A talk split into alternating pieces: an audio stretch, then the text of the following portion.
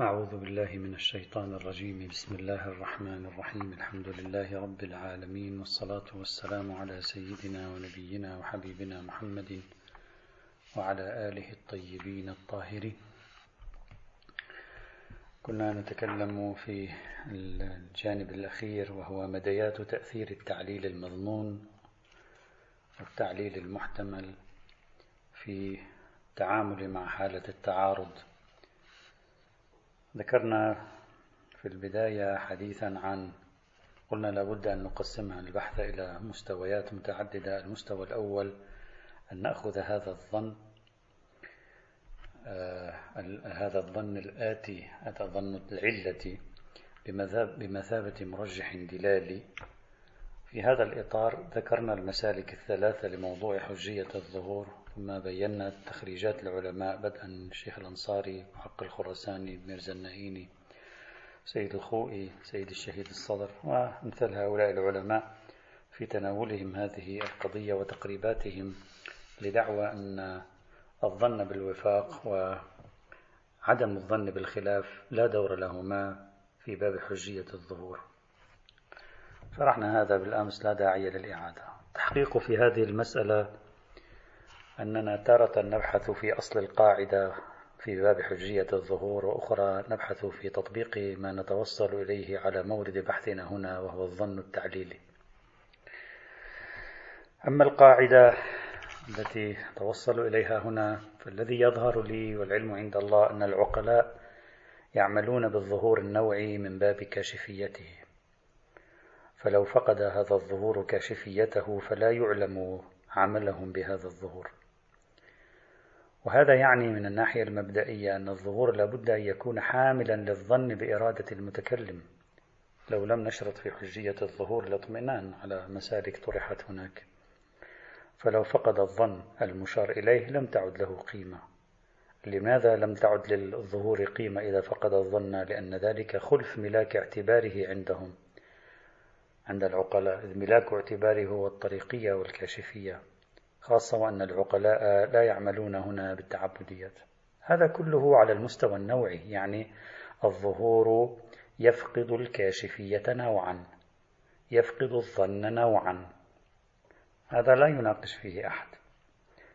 بمعنى أن هذا الظهور إذا صار نوعا يعني للنوع العقلاء والعرفي تبعا للملابسات التي تعوف به غير قادر نوعا على إفادة الظن بالمراد فإن العقلاء لا يعملون به. وهذا واضح. طيب الكلام كل الكلام إذا انتقلنا من النوع إلى الفرد والشخص. يعني النوع هنا يعملون بهذا الظهور ويرون فيه كاشفية وطريقية عن مراد المتكلم. الآن على المستوى الشخصي على المستوى الفردي الفرد المتلقي أحد الأفراد بعينه. هنا هل هناك قيمة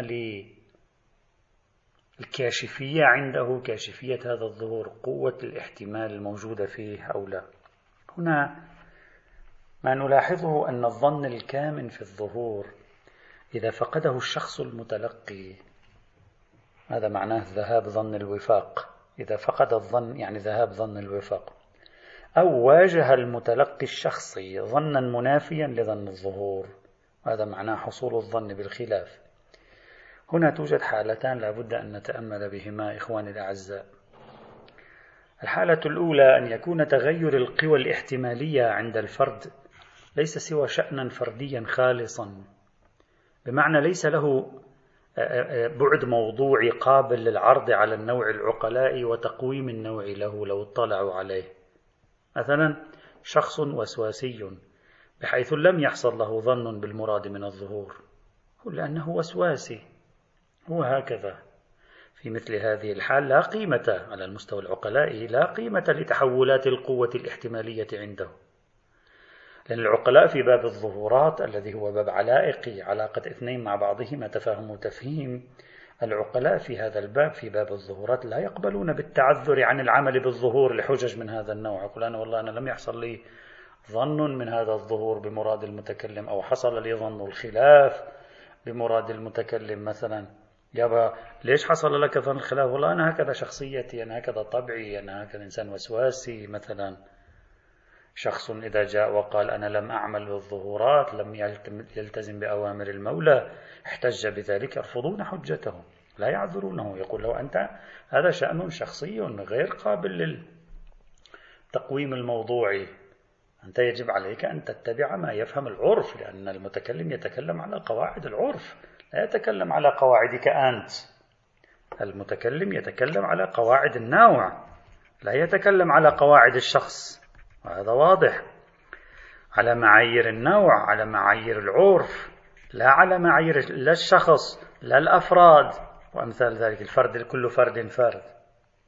طيب إذا في مثل حالة كون تغير القوى الاحتمالية سواء فقدان الظن بالوفاق حصول الظن بالخلاف كان عند هذا الشخص حالة شخصية غير موضوعية نوعية لا قيمة لتحولات هذه القوة الاحتمالية عند العقلاء لأن العقلاء في باب الظهورات لا يقبلون بمثل هذه الأعذار.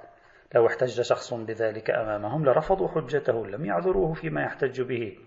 وبهذا هنا نعم يكون ما ذكره الأصوليون مثل الشيخ الأنصاري والشيخ الخراساني ومن تبعهما من أن العقلاء يبنون على الحجية حجية الظهور نوعا لا يهتمون للظن بالوفاق أو للظن بالخلاف. هذا صحيح هنا نعم في هذا المعنى مئة بالمئة صحيح. يستطيع الإنسان أن يدركه بالوجدان العقلائي وإلا كل شخص كان قال أنا يا جماعة ترى لم ألتزم لأن ما حصل لي ظن. يا ليش ما حصل لك ظن؟ هيك مثلا أنا هذا حاله شخصيه ما حصل لي ظن. من يقبل هذا في عالم العقلاء؟ لا يوجد شيء من ذلك. هذا الحالة الأولى. الحالة الثانية يعني في الحالة الأولى مشكلة العقلاء لو فتحوا هذا الباب يعني لتملص كل شخص كل شخص يتملص من كل الأوامر. يقول أنا ما عندي كذا. خلاص انتهى بعد. هذه الحالة الأولى. الحالة الثانية. أن يكون تغير القوى الاحتمالية عند الفرد ليس شأنا فرديا خالصا. بمعنى أنه قابل للعرض على النوع. غاية الأمر أن الآخرين بنظر هذا الذي هذا الفرد أن الآخرين بنظره بنظر هذا الفرد لما لم تصلهم أو لما لم يلتفتوا للخصوصيات الموجبة أو التي أوجبت عنده تغير القوى الاحتمالية لما لم يلتفتوا إليها أو لم تصلهم لم يزل عندهم الظن الكامل في كشفية الظهور لأنها لم تصلهم. فلو أن هذا الفرد بين لهم سبب زوال الظن بالوفاق عنده أو سبب حصول الظن بالخلاف عنده وكان هذا السبب نوعيا موضوعيا قابلا لتقويم العقلاء في مثل هذه الحال. لا يعلم أن العقلاء لا يقبلون بمبرراته بل المحرز أنهم يقبلون بها لأنه يحمل معه عذرا في عدم عمله بالظهور. وهذا العذر عذر عقلائي. بعد أن كان ملاك حجية الظهور منحصرا فقط وفقط بالطريقية والكاشفية يعني بالظن. سأعطي مثالين هنا لتوضيح فكرتي. المثال الأول. المثال الأول هو على الحالة الأولى. أن يشاهد المتلقي الذي سمع الظهور يشاهد مناما في نومه يقول له بأن المتكلم أراد خلاف الظاهر. طبعا المنام لا نسوي الآن. منام جاءه وحيها. منام عادي. يقول له المتكلم أراد خلاف الظاهر. عندما يستيقظ يحصل له نتيجة هذا المنام ظن بالخلاف. يعني ظن بأن المتكلم لم يرد الظاهر. هنا لا قيمة لمثل هذه الظنون عادة في البناءات العقلائية. يجي واحد يقول له والله أنا صار معي هكذا. إيه. وخير إن شاء الله. يعني أنت شفت منام شو نسوي لك؟ هذه قضايا لابد أن تنتظم في حياة العقلاء. هذا ليس من النوع الذي ينتظم. تعم الفوضى. مثال ثاني سأذكره على الحالة الثانية. أن يخبر الثقة المتلقية أن المتلقي الفرد. أن المتكلم أراد خلاف الظاهر. جاء ثقة أخبر. ونفرض أن العقلاء لا يعملون بخبر الثقة إلا مع اليقين. يعني العقلاء لا يرون حجية خبر الثقة الظني حتى لا ندخلها في باب الحجج لأننا نفرض أن هذا الظن لا دليل على حجيته مفروضنا هكذا في نفسه لا دليل على حجيته. نفرض أن العقلاء لا يعملون بخبر الثقة إلا بعد حصول اليقين بمفاده. لكن رغم ذلك خبر الثقة نوعا عند النوع العقلاء يوجب حصول الظن. هذا الظن الذي يأتيني من خبر الثقة ظن موضوعي. لو تعذر الإنسان هذا الفرد المتلقي تعذر أمام الآخرين في عدم عمله بالظنون الظهورية تعذر بماذا؟ تعذر بأنني أنا جاءني ثقة وأخبرني بذلك. يقولون له نعم في مثل هذه الحال منطقي منك أن يزول الظن منطقي منك أن يصبح الظهور بالنسبة إليك غير كاشف. نحن لو أخبرنا هذا الثقة لصار هذا الأمر معنا أيضا على نفس الوتيرة. كان العذر هنا معقولا ما دام البناء العقلاء على كشفية الظهور بوصفه ملاك الحجية في باب الظهور أصلا. إذا يجب أن نميز في تقدير إخوان الأعزاء في مبررات زوال الظن بالوفاق أو حصول الظن بالخلاف عند المتلقي الفرد. نميز بين الأسباب الذاتية والأسباب الموضوعية. في الحالة الأولى تبقى حجية الظهور قائمة عليه أن يحتج بما يفهمه النوع أما في الحالة الثانية أي في صورة الأسباب الموضوعية لا دلالة على الحجية. أصلا هو يخطئ العرف فيما فهمه ويقول العرف إنما فهموا منه ذلك لأنهم لم يأخذوا بعين الاعتبار سائر العناصر التي لها دور في فهم كلامه. ثمة عناصر أيضا لها دور في فهم الكلام أثرت. هم لم تصلهم أو لم يلتفتوا إليها كانت موجودة أمامهم هم لم يلتفتوا إليها. ما علاقتي؟ يعني هذا مثل العرف العام يفهم من كلام متكلم شيء ولكنه فهم ذلك لغياب قرينة من القرائن. غياب هذه القرينة هو الذي أدى إلى فهمهم هذا. لو انكشفت لهم القرينة لغيروا فهمهم. هنا نقول إذا انكشفت لي هذه القرينة ولم تنكشف لهم لا يكون فهمهم حجة بعد انكشاف القرينة لي. هكذا تكون القواعد عادة. العبرة بميكانيزم عمل العرف لا العبرة بفعلية فهم العرف. هذه نقطة مهمة. المفروض إذا علينا أن نميز هذا هو المفروض بين الأسباب الذاتية والأسباب الموضوعية. الأسباب الذاتية لتحولات الظن بالوفاق والظن بالخلاف لا قيمة لها بالنسبة لهم لا يقبلون العذر فيها بل يرون الظهور حجة. أما الأسباب الموضوعية إذا قدمها صاحبها هذه الأسباب الموضوعية نعم قد يعذرونه لا بأس ممكن يعذرونه لأنهم لم يتركوا ظاهر هذا الحديث لأنهم إنما لم يتركوا ظاهر هذا الحديث لأنهم لم يلتفتوا لبعض العناصر ذات الصلة. لو التفتوا لما عملوا بالظهور في هذا المورد أو ذلك فإذا مدعى المتلقي الفرد أن الفهم النوعي هو ما يريده هو. لأن منطقية الكاشفية تخضع له ما دام لها عناصر متعددة.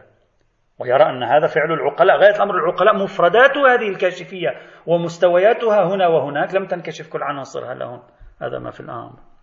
كل هذا الذي ذكرناه هنا يجري بعينه أيضا في سائر الحجج الظنية العقلائية التي تكون بملاك الطريقية والكشفيه مثل أخبار الآحاد بناء على حجيتها من باب الظن عند العقلاء. وبحثنا في موضوع أخبار الآحاد في في أظن كتاب الحديث الشريف عن هذه النقطة أيضا. هذا ما يبدو لي هو الصحيح في موضوع الظن بالوفاق وحصول الظن بالخلاف. إذا كان الظن تأثرات هذا الظن ليس بدليل حجة معتبر يحمل ظنا وإنما بمحض الظن لعناصر دخلت على الخط أثرت على كاشفية هذا الظهور في مثل هذه الحال. هذا ما يبدو لي هو الصحيح والعلم عند الله. بناء عليه عندي بعض التعليقات على ما أفاده العلماء. التعليق الأول. إن دعوى أن العقلاء هذه دعوة الشيخ الأنصاري والمحقق الخراساني ومن تبعهما. إن دعوة أن العقلاء لا يميزون في هذا المجال بين ظهور وظهور هذه دعوة صحيحة من حيث المبدأ. نعم لا يميزون لأن الظهور دائما عندهم نوعان مصاحب للظن بالمراد. لا يميزون. السؤال هو ماذا لو حصل أن فقدوا الظن بالمراد عبر الظهور؟ هل كانوا سيعملون بالظهور؟ هل ثمة سيرة ثابتة لهم على عملهم بالظهورات مع فقدانهم الظن بالمراد فقدانا نوعيا؟ هذا هو السؤال. من أين نثبت وجود انعقاد سيرة لهم في مثل هذا المورد؟ هذا التعليق الأول. وهو تعليق على استدلالهم النمطي الذي يذكرونه عادة. التعليق الثاني. التمييز الذي قدمه الميرزا النائيني وانتصر له السيد الخوئي والسيد الصدر وغيرهما أيضا. هذا التمييز في تقدير محل نقاش تمييز بين الأغراض الشخصية والعلائق التشريعية والعلاقات التشريعية. وذلك وأرجو الانتباه هنا جيدا لأن هذه المسألة لها علاقة بعدة مواضع في الفقه أيضا. وذلك أن العقلاء حتى في باب المولويات أصلا أيضا يريدون تحصيل الواقع. حتى في باب عالم المولويات والتشريعيات. لأن تحصيل الواقع هو المخرج الحقيقي لهم عن العهدة. هو المخرج الحقيقي لهم عن العهدة غاية الأمر أنهم حيث لا يمكنهم تحصيل الواقع أو لا ضمان لديهم أنهم حصلوا الواقع يكونون معذورين أمام المولى. الواقع دائما موجود نصب أعين العقلاء في علاقاتهم التشريعية. يعني هو يريد أن يعرف ماذا هو أمر المولى حقيقة. هو هذا الذي يريده. ليس هناك مفهوم جديد لعلاقة العبد بالمولى خارج إطار واقع ما يريده المولى. العلاقة محكومة لهذا.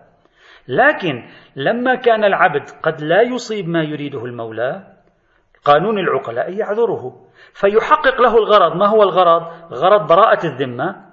يحقق له الغرض من وراء الإطاعة الواقعية للمولى والتي تتضمن مسبقا إصابة الواقع. مفهوم الخروج عن عهدة المكلف التكليف صحيح. لكن ليس مفهوم الخروج عن عهدة التكليف مفهوم منفصل عن الواقع حيث يمكن الوصول إلى الواقع. لا يعني ذلك أن العقلاء يسدون أعينهم عن الواقع في باب العلاقات التشريعية. ويهمهم الواقع. أي واقع؟ واقع ما يريده المولى. واقع الأمر المولوي ما هو؟ وهذا منظورهم. هم كل بوصلتهم تتجه إلى واقع ما يريده المولى. نعم. عندما لا يصلون إليها عندما يخطئونها عندما لا يتوفر لهم اليقين يعملون بالظن الذي أيضا له درجة إيصال للواقع لأن المولى قبل منهم بالظن الذي له درجة إيصال للواقع. البوصلة دائما هي الواقع. نعم. نفس البوصلة في باب أوامر الطبيب نفس الشيء. البوصلة هي الواقع هناك أيضا. البوصلة هي الواقع. أيضا البوصلة هنا في أوامر المولى هي واقع أوامره. أريد أن ألتزم بواقع الأوامر. هذه هي البوصلة. نعم. لو دل دليل شرعي على عنوان ما يكفي فيه مطلق تبرئة الذمة بلا حاجة للواقع. تم هذا الكلام. مثلا مثال. لو كان عندنا عمومات ومطلقات لفظية تدعو لرجوع الجاهل إلى العالم دون تقييد العالم بوصف الأعلم حتى عند الاختلاف بين العالم والأعلم. وفرضنا أن هذه العمومات والمطلقات اللفظية في مقام البيان من هذه الجهة يعني من جهة اختلاف العلماء فيما بينهم. ومع ذلك قال قالت ارجع إلى أي واحد من العلماء. نعم في مثل هذه الحال لما جاء دليل يعلن أن المولى يكفيه اتباع مطلق العالم. صحيح. أقول أنا هدفي براءة الذمة. هو قال لي ما في مشكلة خذ من أي عالم حينئذ. فإذا أخذت تحققت براءة الذمة. هذا الهدف غدا الآن غير مرتبط بالأقربية للواقع. بناء على كون الأعلمية توجب الأقربية للواقع. الآن بعد مجيء أدلة خاصة لم يعد هذا الهدف له علاقة بالواقع. بل هو مرتبط بإطاعة الأمر المطلق الوارد في الأدلة اللفظية. وإلا لو لا يوجد دليل لفظي يسمح لي بالرجوع إلى أي عالم حتى مع الاختلاف بينهم. إذا ما كان عندي دليل لفظي من هذا القبيل بوصلته أوامر الله الواقعية. فإذا كانت الأعلمية أقرب إلى الواقع فالمفترض أنني أذهب إلى الأعلم بشكل تلقائي لأنني أريد إحراز الواقع. طبعا هذا كله مطوي في مقدمات افتراضية. طيب اذا هذا ما معناه معناه أن العقلاء في إطار على أغراضهم الشخصية في إطار علائقهم التشريعية هم يريدون الواقع أيضا. ليس دقيقا التمييز بين الأغراض الشخصية فيطلب بها الواقع والأغراض العلائقية بين العبد والمولى فيطلب بها براءة الذمة. وكأن الواقع منفصل عن براءة الذمة بتاتا تماما. لا. أولا وبالذات يريد الواقع وإنما يريد الواقع لتبرأ ذمته. فإذا كان الواقع أخطأه برئت الذمة. إذا هو يريد براءة الذمة لكن يريد براءة الذمة من ألو... عبر الوصول إلى الواقع وعندما لا يصل إليه عبر ما ينوب عن الوصول إلى الواقع إذا ثبت بدليل. فالعبرة دائما هي الواقع. ولذلك نحن بحث الأمارات كله عبارة عن كاشفية وطريقية الكاشفية وطريقية. ما معناها؟ يعني دائما نحن نلاحظ الواقع. دائما أنا أريد واقع التشريعات الإلهية. لا أريد أن أبني شريعة منفصلة عن واقع التشريعات الإلهية. أصلا كل نظام الحياة التشريعية بين البشر أنفسهم في نظام الموالي والعبيد كلها ناظرة إلى واقع ما يريده المولى نعم إذا لم أصب هذا الواقع إذا لم يتوفر لي هذا الواقع أعمل بما يسمح لي المولى به كطريق للواقع بحيث تبرأ ذمتي حتى لو أخطأ الواقع. وإلا دائما الواقع هو ال... هو ما في بحياة يعني بالتحليل العقلاء تأملوا جيدا. بالتحليل العقلاء لا نجد فرق بين العقلاء في باب أوامر الطبيب وفي باب أوامر المولى. لو الطبيب قال لي شوف إذا كانت أوامري إذا كنت أنت ليس عندك يقين بإصابة الواقع من مما كتبته لك فلا بأس أن تعمل بالظن فإنك تشفى أيضا. إذا كان كذلك يذهب يفعل ذلك ما عنده مشكلة. أو, أو اعمل ذلك لا تتضرر. يفعل ذلك ما عنده مشكلة. لكن لأن الطبيب ليس له من وسيلة يتكلم بها إلا عبارة عن نفس الواقع الأولي نعم لذلك يضطر هذا الإنسان أن يقصد الواقع الأولي هنا لأنه معذور لو أخطأ الواقع الأولي بينما هناك ليس معذورا ليس معذورا يعني آه، تلحقه النتائج السلبية لعدم مطابقة الواقع. هنا لا تلحقه النتائج السلبية لعدم مطابقة الواقع من العقاب لأن المولى أمنه. لذلك هنا هو يبذل ما بوسعه للوصول إلى الواقع إذا لم يصل حصل براءة الذمة. لا يعني أن الواقع ليس مطلوبا له. لا يعني أنه غاب عن ذهنه الواقع. هذا التمييز في تقدير غير. هذا التمييز منشأه في ظني ذهنية الفقهية التي ميزت بين الشريعة الواقعية والشريعة الظاهرية. وكأنني أعيش مع شريعة ظاهرية. لا لا أنا كل غرض الشريعة الواقعية كل غرض الشريعة الواقعية لا الشريعة الظاهرية. الشريعة التي هي ظاهرية ليست إلا الشريعة التي أعتبر بأنها توصلني للواقع وربما لا, توصل واقعا وتبرأ ذمتي منها. لا أنها منفصلة تماما. هذا التعليق الثاني. إيه، يعني خلاصته لم يتضح لي هذا التمييز العقلائي بين الأغراض الشخصية وغير الأغراض الشخصية. لم يتضح لي ذلك. التعليق الثالث. إن ما ذكره السيد الصدر في تخريج الفكرة الميرزائية أيضا لا يبدو لي دقيقا. وذلك أن فكرة التزاحم الحفظي التي حكمت السيد الصدر هنا في تفسيره للموقف. هذه الفكرة هنا لا تسعف. لأن كل ما قاله السيد الصدر في تفسير الموقف على أساس نظرية التزاحم الحفظي كله ممكن كله محتمل أن يكون فعلا المولى هكذا رصد رصد الظهورات النوعية ورأى أغلبها يطابق الواقع بصرف النظر عن ظنون المتلقين. ممكن هذا هذا محتمل لكن السؤال من أخبرنا من أخبرنا أن المولى كانت هذه حساباته حسب الأمور بهالطريقة؟ أنت كيف تعرف؟ دققوا معي جيدا. أليس هذا فرع معرفتنا إثباتا بحدود حجية الظهور عنده؟ يعني أنا أول شيء أعرف حدود حجية الظهور عنده ثم بعد ذلك أبرر وأفسر هذه الحدود وفقا لنظرية التزاحم الحفظي. طيب والمفروض أن المعرفة الإثباتية بحدود حجية الظهور عنده متفرعة على المعرفة الإثبات على معرفتنا بالسيرة العقلائية التي هو أمضاها. يعني أرجو التأمل جيدا. ما أنا عندي السيرة العقلائية أبحث بها ثم ألاحظ إمضاء المولى لها فأعرف موقف المولى في باب الظهور فأفلسفه على أساس التزاحم الحفظي. نحن الآن نتكلم في مرحلة مسبقة في مرحلة البناء العقلائي لا في تفسير كيف يمكن للمولى أن يجعل الحجية للظهور النوعي بعيدا عن ظن الوفاق والخلاف. هذا يمكنني تفسيره ثبوتا. بالطريقة التي طرحها السيد الصدر. كلامي ليس في التحليل الثبوتي والتبرير الثبوتي كلامي في الإثبات. نحن هنا نتكلم في البناء العقلائي لا في محاسبات المولى سبحانه في جعل الحجج للظهورات. المفروض أن جعل الحجية للظهور من قبل المولى تابع لتقويم الموقف العقلائي والصدر كان بصدد تحليل الموقف العقلائي. فلا أدري. كيف قارب القضية من زاوية قانون التزاحم الذي لا يعطي بنفسه سوى التبرير والإمكان دون أن يثبت وقوعه بالضرورة في عالم العقلاء؟ يعني هو يريد أن يبرر تمييز العقلاء بواسطة ملاك جعل الحجية على أساس قانون التزاحم. هذا هذا تحليل تحليل تبريري. لكن واقع البناء العقلائي هذا كلامك لا يبرر تمييز الميرزا النائيني لا يبرره. لا يبرره يعني لا يثبته لكن لو ثبت هذا يبرره. يعني واضح ماذا أقول؟ كلام السيد الصدر لا يثبت تمييز النائيني لكن لو ثبت تمييز النائيني فالصدر يبرره. نعم صحيح. أرجو الانتباه جيدا في في تراتبية في الموضوع. أعيد وأكرر. معرفة أن المولى سبحانه حسب قانون الحجية بهذه الطريقة انطلاقا من قانون التزاحم هذه المعرفة متفرعة على معرفتنا الإثباتية بنمط جعل المولى للحجية في باب الظهور. هو معرفتنا الإثباتية بنمط جعل المولى للحجية في باب الظهور متفرعة على معرفتنا بالسيرة العقلائية التي أمضاها. فتحليل السيد الصدر لا ينفع في إثبات التمييز في السيرة.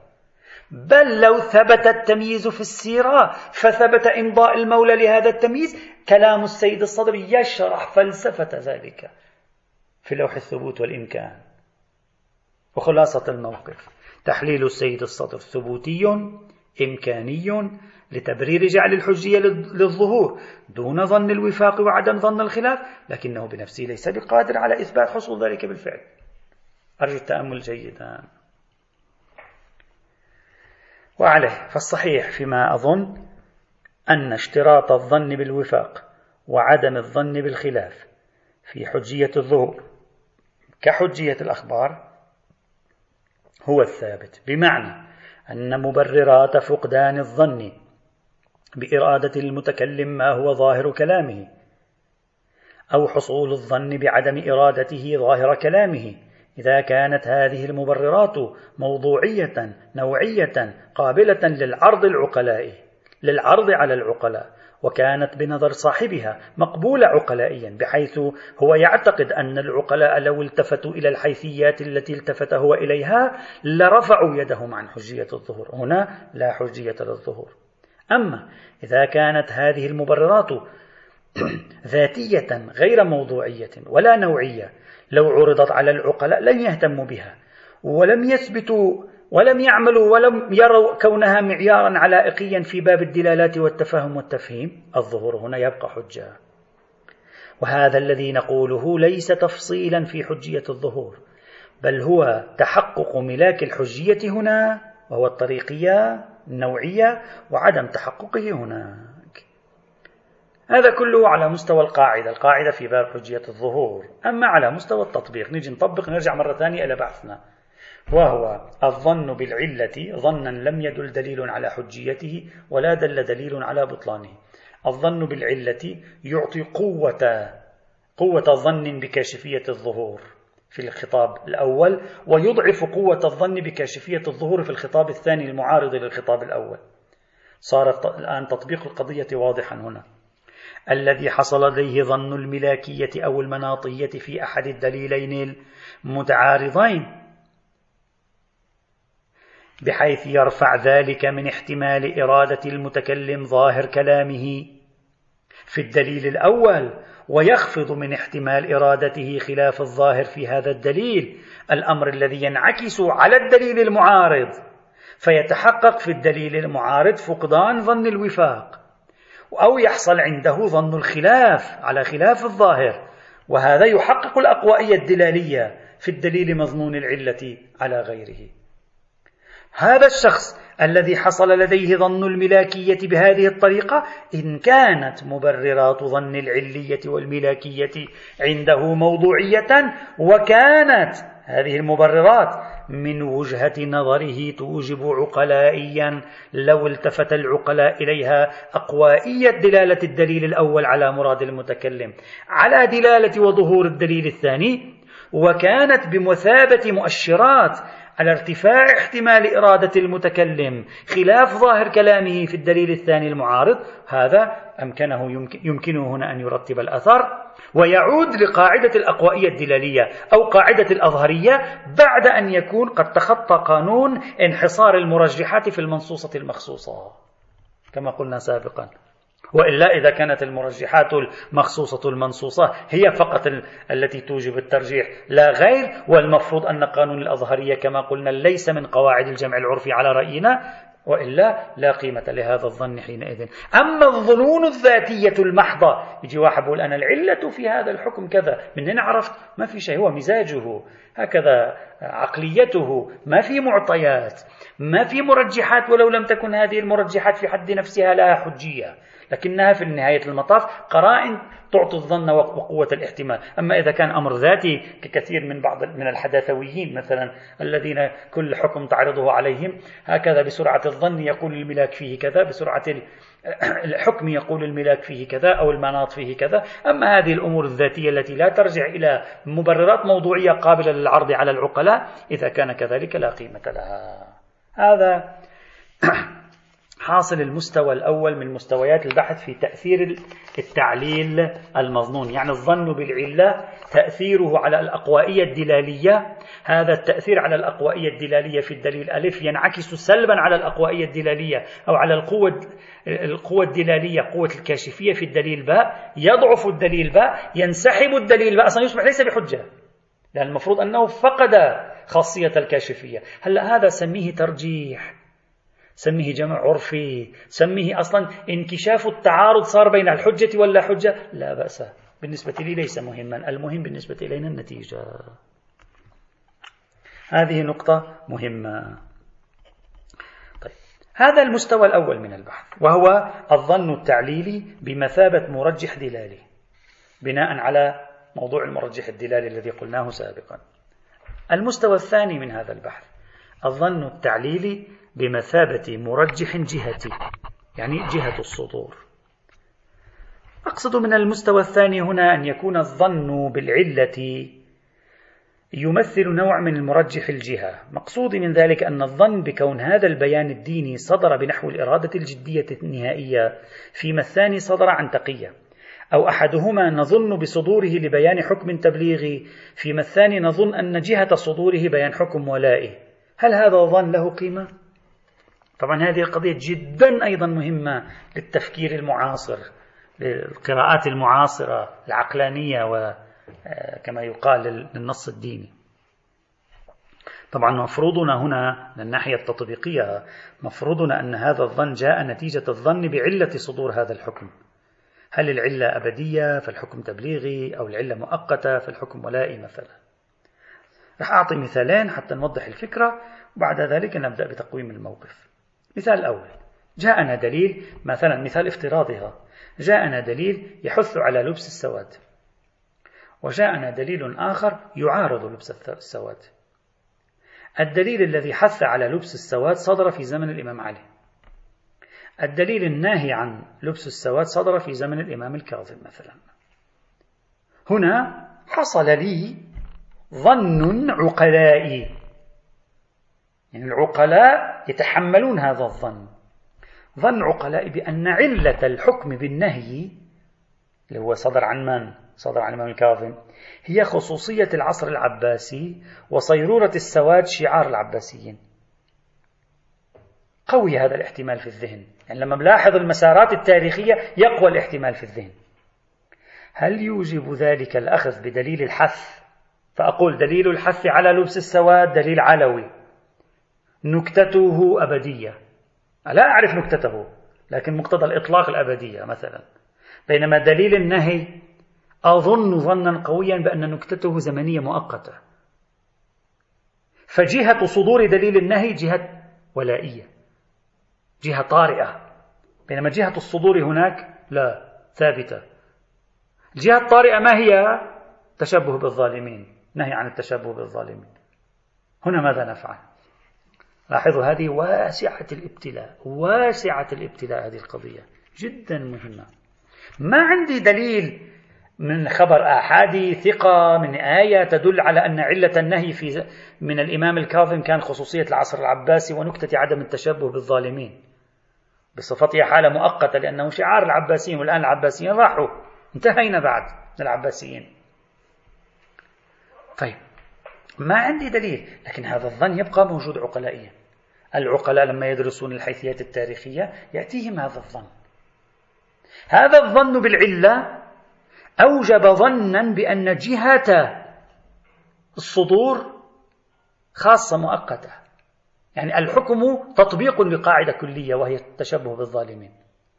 بينما ما موجود عندي نوع من هذه العلة في الدليل الأول يبقى على إطلاقيته الطبيعية مثلا. هل هذا يؤثر؟ هل هذا الظن بالعلة يترك تأثيرا على كيفية وبالتالي ينحل التعارض المزعوم هنا. فأقول الحكم الأولي هو عبارة عن ما ذكره الإمام علي والحكم المعارض الذي جاء في كلام من كاظم. هذا حكم طارئ ثانوي بملاك بمعيار جهة صدوره زمنية كانت. لا أكثر ولا أقل.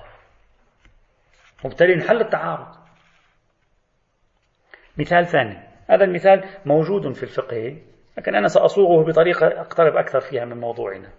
لكن هذا المثال موجود تعرضت له أنا في بحث مسألة أن الطواف في البيت يجب أن يكون داخل مقام إبراهيم أو يمكن خارج مقام إبراهيم في كتاب بحوث في فقه الحج بإمكان الإخوة أن يعرضوا بعض العلماء طرحوه هذا أيضا. مثال ثاني وردت نصوص تمنع عن الطواف خارج مقام إبراهيم. في مقابلها وردت نصوص تسمح بذلك. لاحظنا ونحن نقرأ مثلا لاحظنا أن نصوص المنع متقدمة زمانا. نصوص الترخيص متأخرة زمانا. إجا الفقيه لاحظ زمان صدور النصين. وهذا بالفعل حصل عند بعض الفقهاء إذا أنا ما مشتبه المحقق العراقي. فقال هكذا قال الفقيه قال العلة في الحكم بالترخيص هي عبارة عن رفع الحرج. علة الطوارئ لأن الازدحام شديد. فلو ألزموا بأن يطوفوا جميعا داخل مقام إبراهيم لوقع ازدحام شديد ولحق الناس حرج ومشقة وربما ضرر. فأنا صار عندي ظن بالعلة هنا بملاحظة السياقات. ما عندي قرينة لكن ظن. هكذا ظن بالعلة. اترك أن هذا الظن يمكن أن يدرج في موضوع تحويل الخطاب إلى مجمل. هذا بحث ذكرناه نحن في مسألة تاريخية السنة. بصرف النظر عن ذلك. يعني بصرف النظر عن آه، ما بحثناه في بحث حجية السنة في باب التاريخية هناك. طيب هنا هل أستطيع أن أقول الظن بالعلة في النص المرخص يحدد لي جهة صدور النص الترخيص؟ ما هي جهة صدوره؟ هي جهة آه، آه، رفع الطوارئ التخفيف. جهة صدوره طارئة زمنية. فالحكم الأولي فأجمع فأقول الحكم الأولي وهذا ترجيحات. ترجيحات لكنها ترجيحات بأي معنى؟ ترجيحات تؤدي إلى حل المشكل. لا ترجيحات بالضرورة توجب سقوط أحد الدليلين. ها؟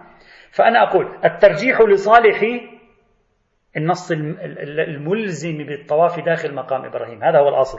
والثاني هو الطوارئ. فتنحل المعارضة.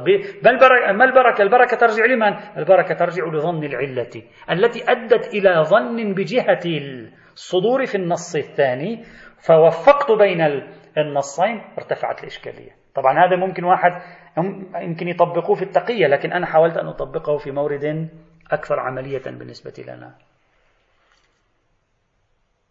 لا يهمني هنا أعيد أكرر إخوان الأعزاء هذه نقطة مهمة لا يهمني أن هذا الموقف هنا هذا البحوث هذه تسميها أنت ترجيح تسميها جمع توفيق وين تدخلها في باب التعارض ما يهمني.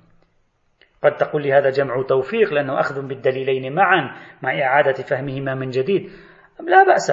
أنا هنا أفهمه ترجيحا.